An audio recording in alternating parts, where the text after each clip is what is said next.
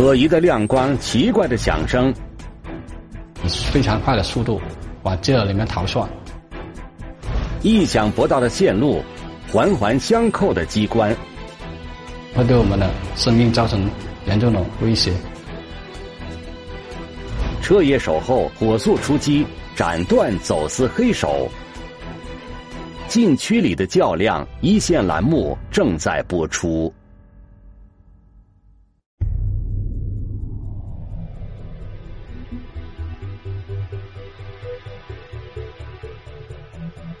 元旦的钟声刚刚响过，深港边界寂静如渊。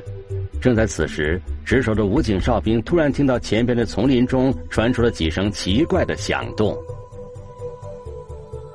因为我们这里的边防线里面，有些时候会有野猪啊、这种蛇之类的动物在巢里面那种沙沙的声音，但是当时那个沙声音就是非常的明显。 动物在那个草丛里面走之后，那种沙沙的声音和就是大规模的人群搬运东西那种沙沙声音是不一样的。除了这种类似动物经过的沙沙声之外，警觉的哨兵还发现，还有一种奇怪的声响也夹杂在其中。就是跟那个自行车，它那种绞盘机是用类似那种自行车的轮子来改造的，对，它那个用那个电动机把它驱动起来的话，会发出铃铃铃的声音。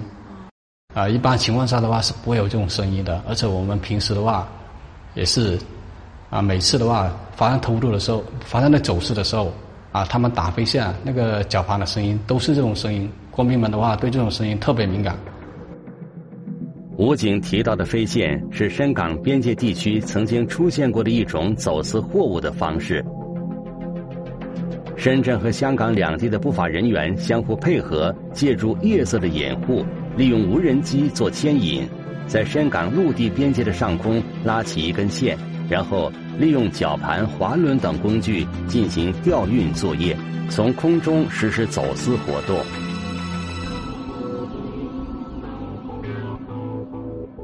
因为我们，广东区跟香港那边的山不是说特别远，直线距离不是很远，这里就成为一个。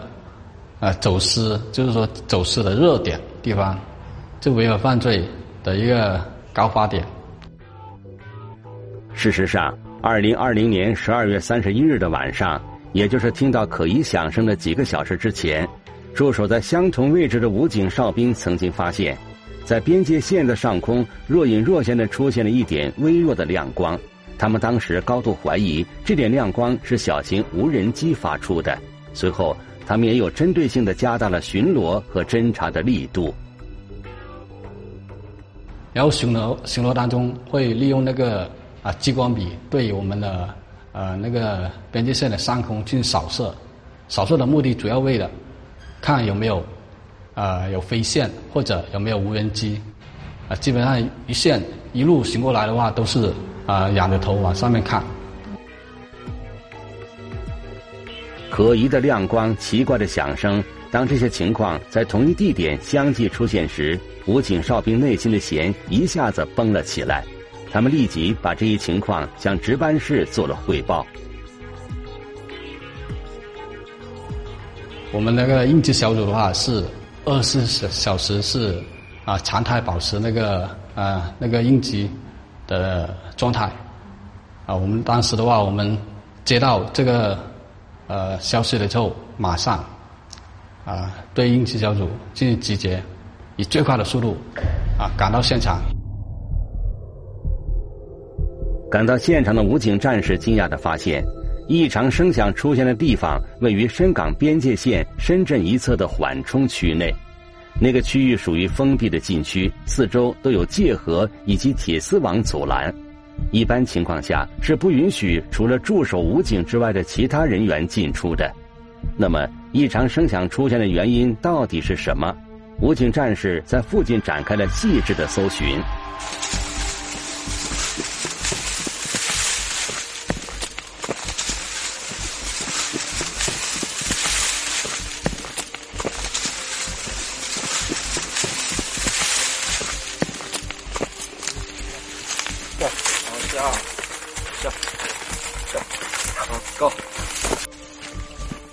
搜索之后，首先是发现了有十几箱货，在那个一个灌木丛下面藏着。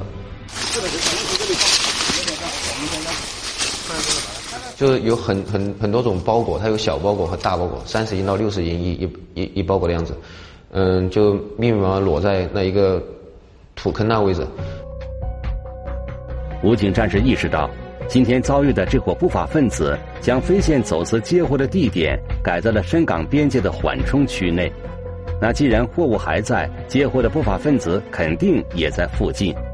武警战士赶紧顺着散落的货物展开了搜寻。而就在此时，夜色中机器转动的声音突然消失了，紧接着传出了一阵急促的踩踏树枝、拉扯藤蔓的声音。见此情景，战士们赶紧打开手电，放开脚步，向有声响的地方追了过去。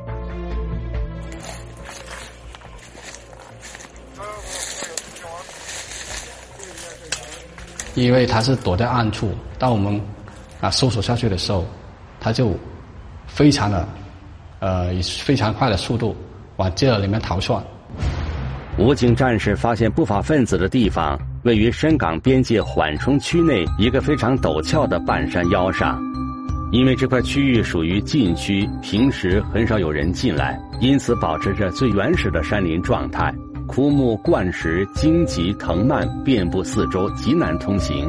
而山脚下就是深圳与香港之间的界河——深圳河。在这样的环境里，正常行走都非常困难，更别说要展开追捕了。里面什么东西可能都会有，可能有一些野生动物，也可能很多石头啊、很多树枝啊，如果跳下去的话，可能会对我们的生命造成严重的那个威胁。当武警战士穿过灌木藤蔓，看到不法分子身影的时候，几名不法分子正在渡过界河。战士们不便继续追击，他们立即把相关情况向香港警方做了通报。像周围排查的时候，还有零星看到有部分散落的那种货物，散落货物我们就是怀疑是我们到达现场之后，他有可能在途中运输的货物，然后发现我们到达现场之后剪掉了飞线，剪掉飞线之后，那途中的运输货物掉在了附近的场地，这种零散的货物没来得及搬运的。那边还有什么？我们是先把那个货物把它聚集在一起，然后后续的侦查部队再对下面进行仔细的搜寻。一台电脑内存条，就三样东西，内存条，还有平板电脑。后来我们是翻开的时候，拆开箱检查的时候都是一些基本上都是苹果最新版的苹果12手机，对，而且还有一些内存条，还有 CPU。此次行动，武警战士共收缴某品牌手机1145部，包括内存条、中央处理器在内的各种电脑配件800余个，涉案金额高达900多万元。随后，武警战士通过搜寻，还发现了不法分子用来调运走私货物的绞盘、绳索等工具。此时，战士们有了一个疑问：负责接货的不法分子是如何进入管控区域的？接到这批走私货物后，他们又将如何把其运进深圳市？我们在那里猜测，肯定会有一个地方它是偷运出去的。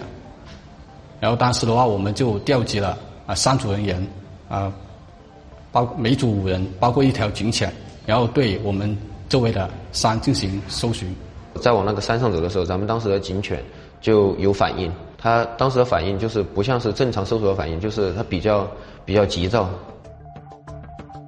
根据警犬的反应，经验丰富的战士上前拨开错落的藤蔓，一条踩踏出来的小路进入了战士们的视线。顺着这条小路前行了大概400米后，在警犬的引导下，武警战士在边界铁丝网的下方发现了一个隐藏的洞口。你看从下面上来，我以为这么自己打的。这里，哎呦，上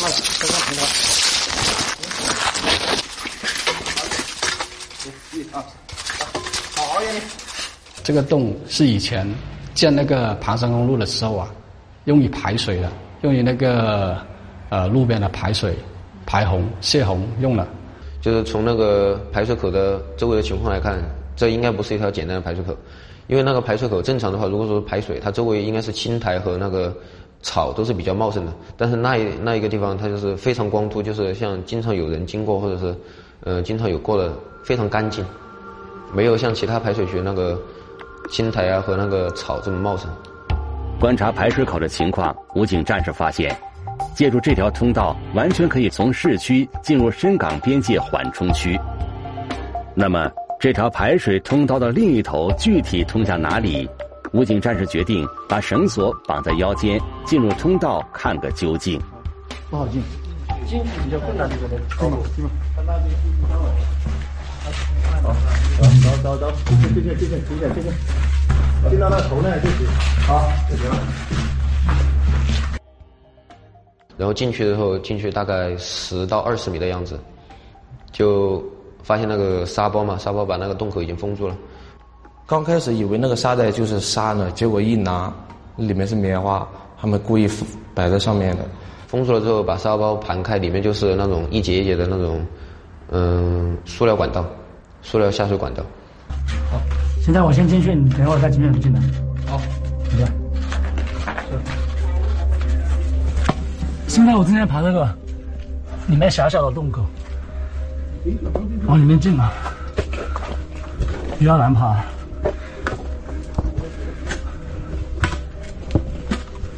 里面比较黑暗，需要打手电才能进来。现在预计已经爬了10米左右，里面入口、里面洞口越来越狭小，空间越来越小。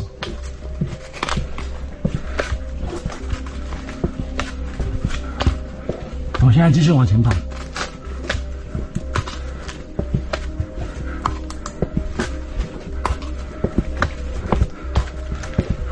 爬到这个位置有一个往上一点的斜坡。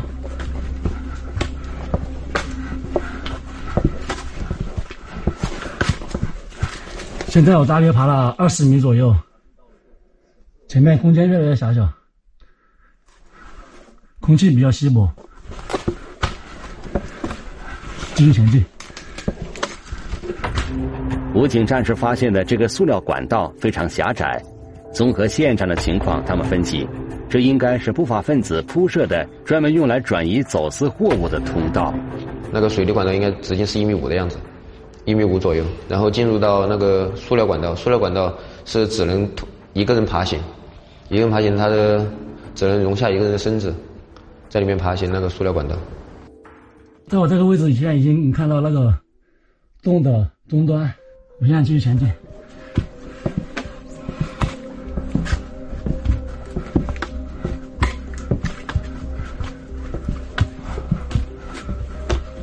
现在我们离洞口越来越近了。只有2米不到的距离，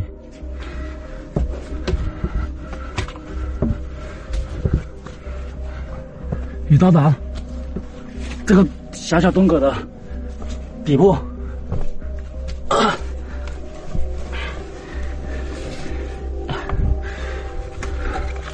这里面是一个立起向上的洞口。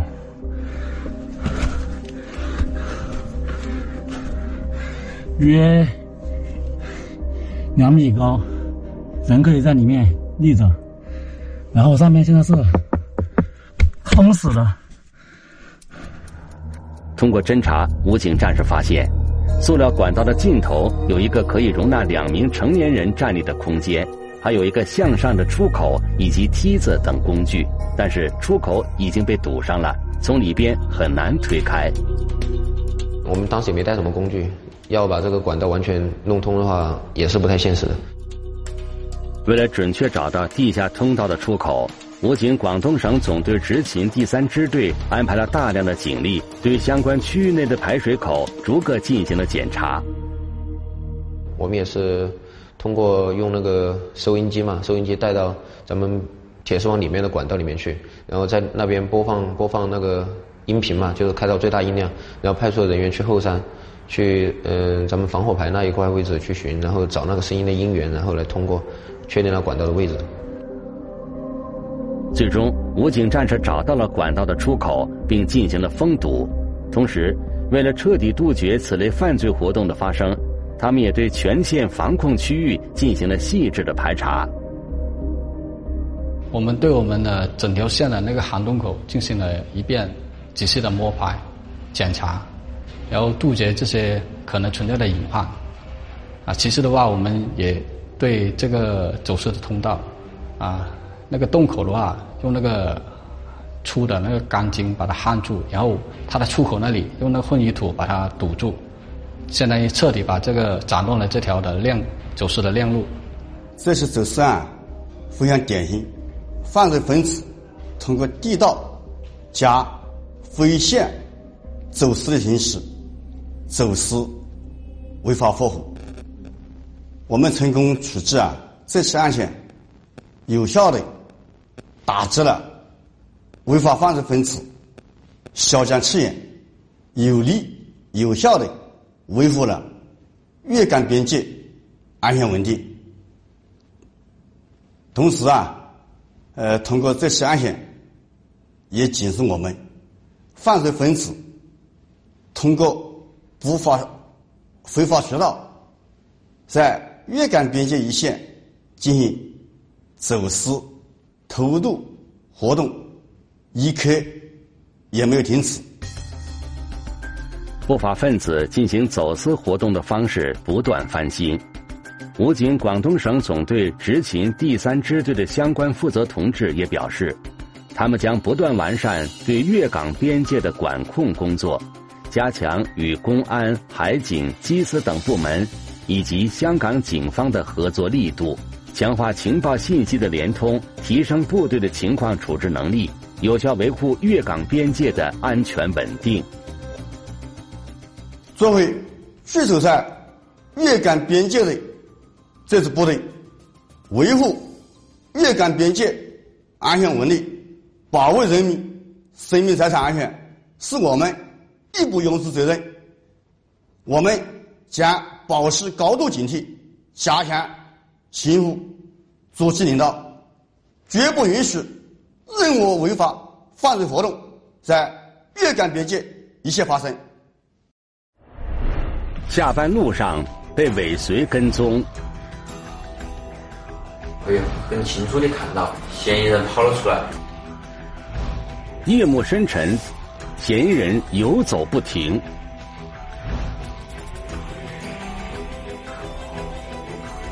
走访排查，黑影终于现形。一线深夜黑影正在播出。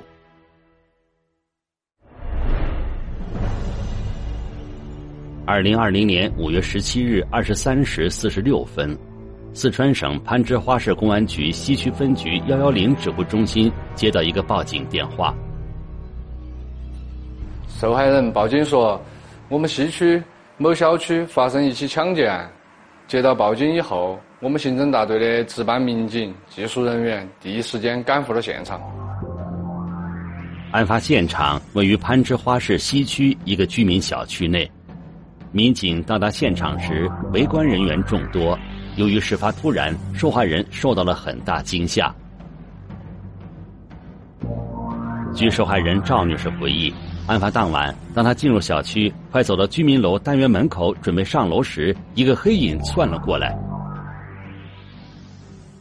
后来根据受害人的陈述，当时他的挎包里面有他当时下班以后收的收银款，大概有1800元左右的现金，还有受害人的银行卡、钥匙、化妆品等一些随身物品在他的挎包里面。专案组成员分成现场走访组、勘查组、视频追踪组等，各司其职，对案件展开深入调查。现场走访组主要负责对现场周边1至2公里的范围，寻找附近的居民群众进行走访，看看有没有相关的线索。现场勘查组主要是负责对现场进行现场勘查，同时对受害人被抢走的挎包进行寻找。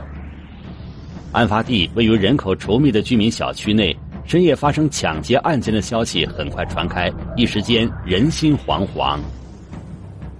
该居民小区可能居住了有2000多户居民，我们民警到达现场的时候，可能有很多人都已经在议论，大家都担心同样的事情会发生在自己的身上。民警在案发现场附近展开细致勘查，很快一条重要线索反馈上来。在距离现场大概500米的一栋居民楼的一个1楼的拐角处，堆放杂物的地方，我们发现了受害人的挎包。显然，除了挎包里的钱之外，嫌疑人对其他东西并不感兴趣。那么，嫌疑人到底是谁？他又是怎么盯上受害人的呢？在随后的调查中，负责调取周围监控视频的民警有了新的发现。我们看到嫌疑人尾随着受害人进入小区以后，在一个离案发现场最近的监控探头，我们清楚地看到起受害人正在往前面走，嫌疑人在受害人后面10余米的地方跟着其晃荡晃荡的，不慌不忙的在那走。现在受害人即将进入我们的案发现场，然后嫌疑人也在后面跟了进去。通过这个监控视频，我们可以看到嫌疑人和受害人进入了同一个现场。这是位于攀枝花市西区苏铁中路某家属区路口的一段监控。案发当晚23点41分左右，受害人赵女士出现在了监控画面里。此时的赵女士像往常一样步行回家，根本没有留意到周围有什么人。没多久，一名男子过了马路，跟在赵女士的后面，沿着赵女士行进的方向往前走。随后，赵女士左转走进了小区，这名男子也跟着转了进去。嫌疑人和受害人进入案发现场以后，紧接着10多秒以后，也是通过这个探头，可以很清楚地看到这里嫌疑人跑了出来，他从刚刚尾随的那个方向往上面跑，他很慌张，跑完以后，接着大概15秒左右，受害人也追了出来，在这里东张西望地看着，然后同时追到了这个位置，想看着他往哪里跑了。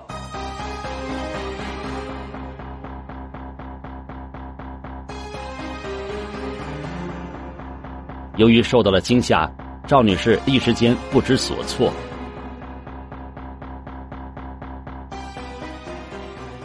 我们接着往下追下去的监控，就可以发现这个小区的灯光条件极其不好，然后天网也没有全覆盖，我们监控的覆盖也比较少。在视频追踪到玉泉广场附近的时候，嫌疑人就消失在我们视频监控之中。通过侦查员海量的筛选周边的监控，再也没有发现受害人的身影，所导致我们当时的侦查工作陷入了一定僵局。监控中，嫌疑男子上身穿红色短袖上衣，下身穿一条黑色短裤，一双白色运动鞋，戴着一个白色口罩，在跑出了小区大门之后，便消失在暗夜里。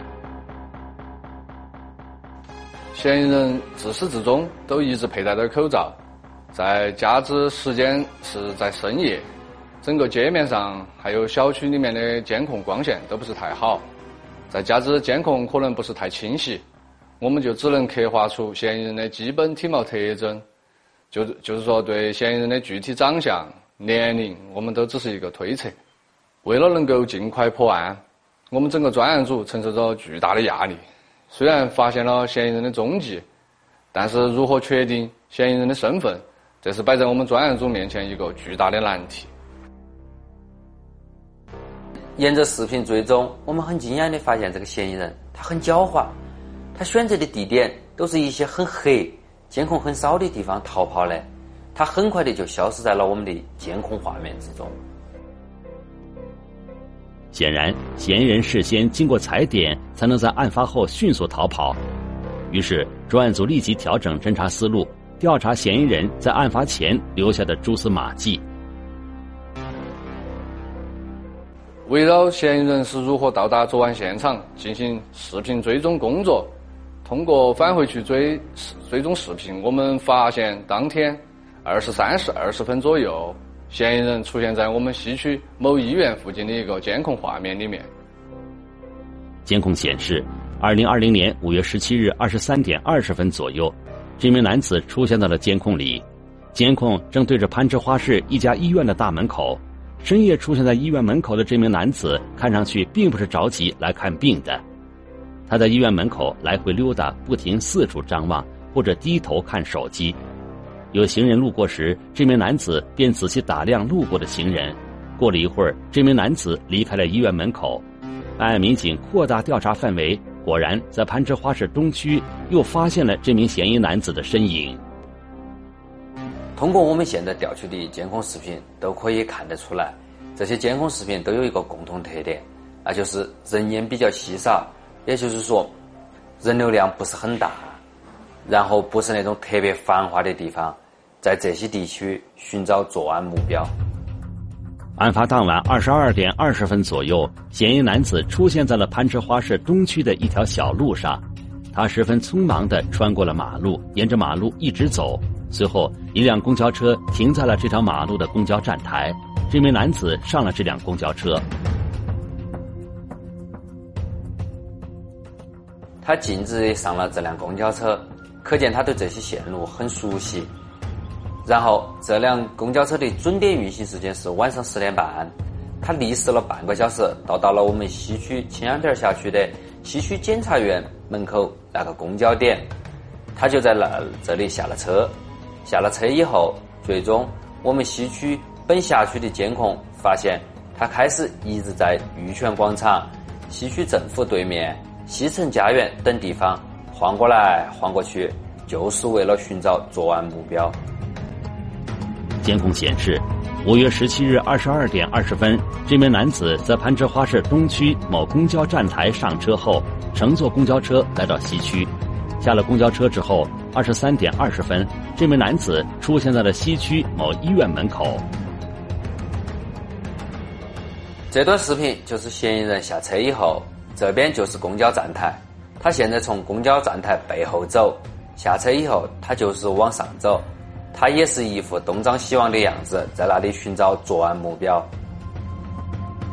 民警反复研究汇总到的所有监控视频，嫌疑人的行动轨迹清晰地展现在民警面前。这就是我们视频追踪组根据我们搜索到的嫌疑人的视频，所画出来的嫌疑人当天晚上的行动轨迹图。通过这个图，我们可以看到嫌疑人去了很多地点。他先是从屋头出来以后去广场，又去仁和，又回到了广场，最后回到了我们西区。在我们西区很多个点位都有活动轨迹，然后最后在小区那个位置对我们的受害人进行了抢劫。等于说5月17号当天，嫌疑人从我们西区出发，到达东区，又到达仁和区，再转回东区，最后再返回西区，跨我们攀枝花市3个区，分别在3个区寻找作案目标。民警发现，嫌疑人最开始的抢劫目标可能并不是赵女士，因为在23点27分左右，一名女性曾引起了嫌疑人的注意。这里通过这个监控可以看到，晚上11点27分了，11点半了，在苏南角楼这个位置上还在一直往上走。往上走的时候，我们可以清晰地看到，在他走之前，他前面就有一个女的，一个穿黑衣服的女的，他很可能当时极有可能在跟踪这个女的。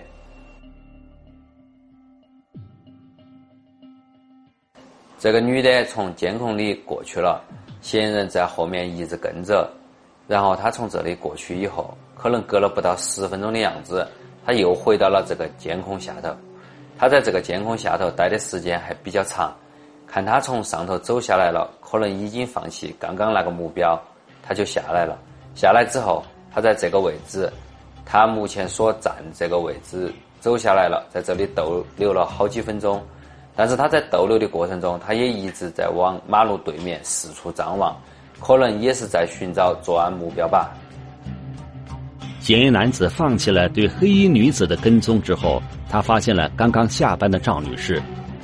当他发现赵女士沿着马路步行回家的时候，他迅速地从对面马路跟了过来。此时的赵女士并没有意识到这名男子已经盯上了她。这名男子到底是谁？他为何会如此频繁选择在深夜里穿梭各个主城区作案？办案民警再次梳理嫌疑人的行动轨迹，缩小嫌疑人可能的活动范围，并对嫌疑人可能出现的区域进行重点蹲守。我们通过海量的视频筛选和比对，5月19日上午7点左右，我们在西区潘西商厦附近发现了一个体貌特征与嫌疑人高度相似的男子，从攀枝花市潘西商厦的公交车站乘坐公交车到达攀枝花市新庄大桥桥头下车。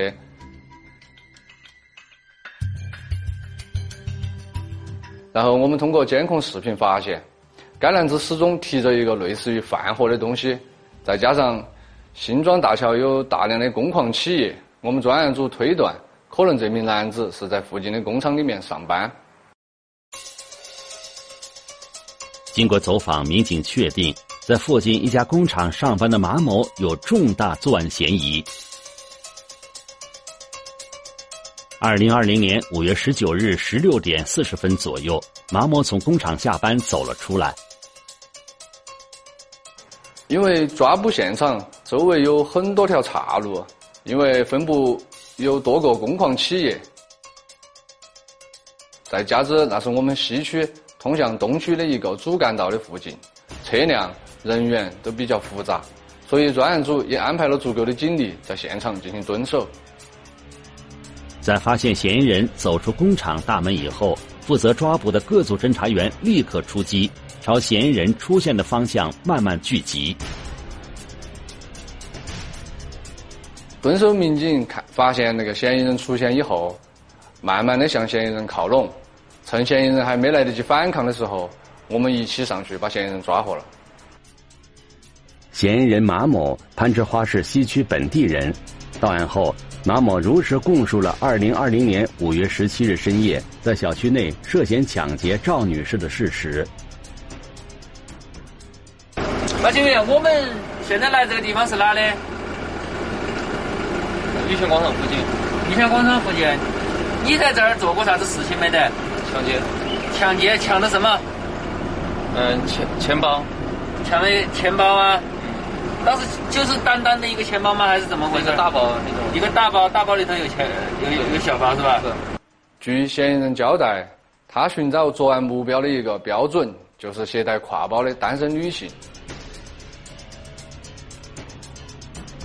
他选择作案地点的一个标准就是一个相对黑暗、偏僻、不容易被发现他的地方，也就是说监控比较少、光线比较暗的地方。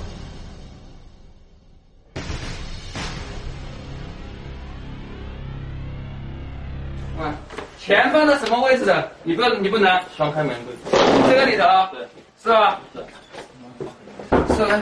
人员上来一个，这个里头嘛，对。这个里头的哪个位置？小柜子里。这个小柜子里啊？小柜子有锁没？有锁，钥匙在那里面。在哪？这个衣服后面。这个衣服后面。啊，那，这是这个开这个要锁的嘛，是吧？是的。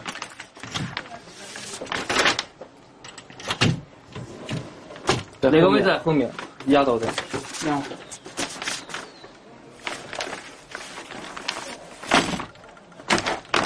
这个用胶圈捆到这一沓是吧？对。我们现在依法对这个进行提取。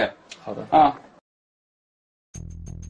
我们西区分局一直对影响群众安全感的抢劫、抢夺案件保持零容忍的态度，加大对辖区巡逻防范力度的同时，提出了对抢劫、抢夺案件逼迫的要求。在该抢劫案发生之后，我们公安机关在短时间之内侦破了此案。